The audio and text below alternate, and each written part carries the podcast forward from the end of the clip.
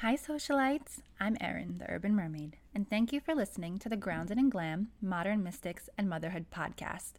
If you are new here, I'm a mother, writer, holistic lifestyle educator, Usui Reiki master, intuitive empath and reader. I also do chakra analysis and birth chart readings and wellness plans. You can check out my parenting horoscopes on redtricycle.com, and I also do the horoscopes over at fireandlux.com. I'm currently doing a Grounded in Glam Shift Your Vibes energy session every Tuesday and Thursday via Zoom at 5 p.m. Pacific Standard Time, which combines a bunch of esoteric healing modalities to help you de stress and relax. I have officially launched my Grounded in Glam membership. If you are ready to show up for yourself, do the inner work, and be fully supported along the way, this is for you. Members get access to the members only private community Facebook group the Grounded and Glam Temple, and there is pricing for everyone, no matter your budget. I'm talking Reiki, readings, high vibe food recipes, moon magic, rituals, discounts on services, alchemy oil blends, and so much more. I go live and I do roundtables, discussions, workshops, and webinars, all for my members. You can find me on my website, www.erintheurbanmermaid.com, on IG at Erin the Urban Mermaid, or my business page, The Urban Mermaid, on Facebook. Thank you for joining me. Welcome back, socialites. Thanks for bearing with me as the podcast took a little hiatus, because in all actuality, I was taking anything but a vacation. I'm so grateful to be able to be of service to my outstanding Lightworker and Empath clients, and especially my Grounded and Glam members. This first month of the membership was a blast, and Spirit has shown me so many new offerings to be of service but it was also a learning curve. I am my only employee, and with so many restrictions going on in customer service world, I definitely had points of stress. Hopefully the hard part is in the past and we could sail smoothly ahead. I am also going to be doing the podcast when it feels good to me and not every Friday because my Virgo moon will overwork and exhaust me. But don't worry, I'll still be here for you, dropping all that spiritual wellness and motherhood knowledge. I had an incredible Lionsgate Portal group activation event on 8 8 that just had me vibing from the electric energy of everyone who attended. Next Tuesday on 8 18, we have a new moon in Leo, and I will be offering another new moon astrology roundtable so we can see where the Leo placements are in your chart and where the moon is transiting through your chart and how it will be affecting you. This is, of course, free to my members, but I will open it up for 10 spots to the collective for purchase.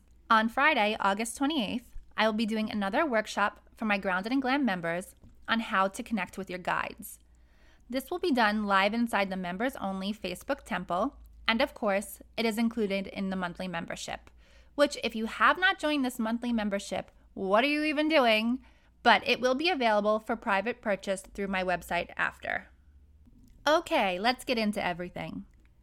Today I'm going to talk about a journey to radical self acceptance and self love, and part of that comes with addressing your own limiting beliefs.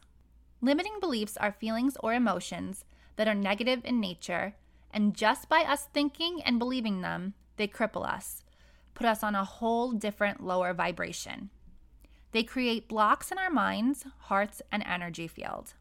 Many of these beliefs are created in our childhood when we are told by someone else either our faults or why we aren't good enough, or it could come from your environment.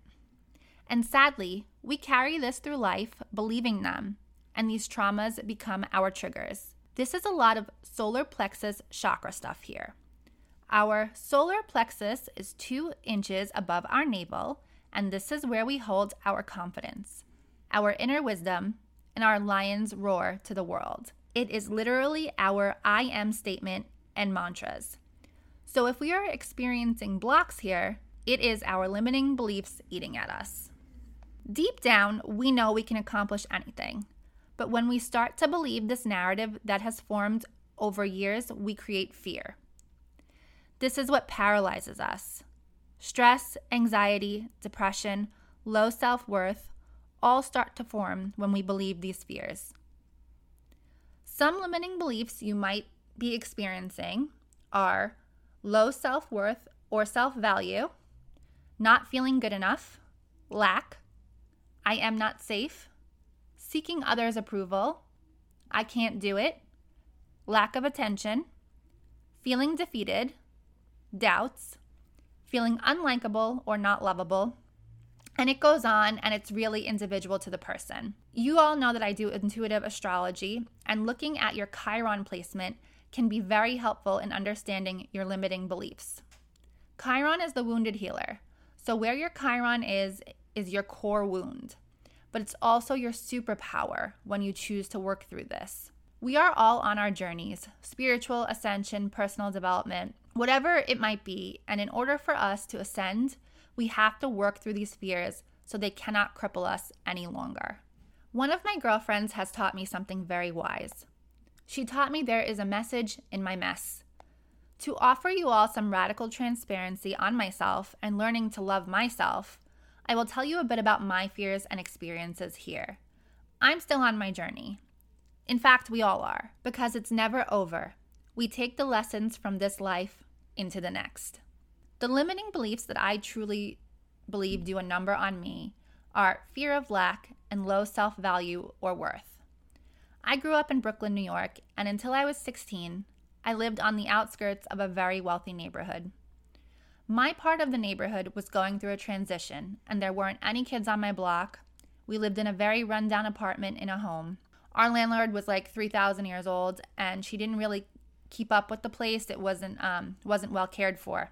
And her kids and her grandkids were always trying to pull some shady stuff. But my parents had lived there from way before i was born and i know she kept the rent really cheap we were not poor and i always had everything i needed and had great birthdays and christmases but i always heard my parents say they didn't have enough money they always fought about money my dad would work seven days a week. My mom had two jobs. And they were really busting their asses. And that gets programmed into you as a kid. And I am by no means blaming my parents because, in truth, they learned this from their parents and they really did their best to give me everything of what they could. But I was always embarrassed of our home. I was always embarrassed that my parents drove old cars. I was friends with or I went to school with a lot of kids who had a lot of money. And when you're that age, yeah, some kids don't judge you and don't care. And I definitely had a few friends like that growing up who their family had money and they were actually amazing to me, taking me on family trips and sleepovers. But when you get to junior high school, kids are assholes. I also spent most of my time since I was in pre K at my grandma's because my parents worked and she took care of me. And she lived kind of in between the really wealthy area and the area that was turning. I always felt much happier there. I had friends on that block. It was close to my school, close to my other friends. It felt very safe there. I was happy when my parents decided to send me to Catholic high school because we all had to wear uniforms. Because not only did that end any fighting with my mom about what I was going to wear, other than book bags, sneakers, and jackets, no one could tell if you had money or not. Everyone took the bus and train, so you couldn't tell who had a nice car or not. I also started working at 14. I actually worked before that, um, just doing babysitting, but I did this so I could buy cool shit and have money for lunch or whatever. Also, at 16, my parents and I moved into my grandma's home to that better neighborhood, and I finally felt like I was where I belonged. I started working at 14 to buy stuff, not because I had good work ethic or I was saving for a car. I loved fashion since I was a kid, I would go into the city and go to the international magazine stands and buy fashion magazines from Europe just to see what would be trending in New York to come.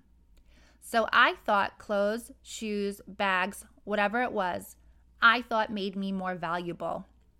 So I put my own self worth on the value of my possessions.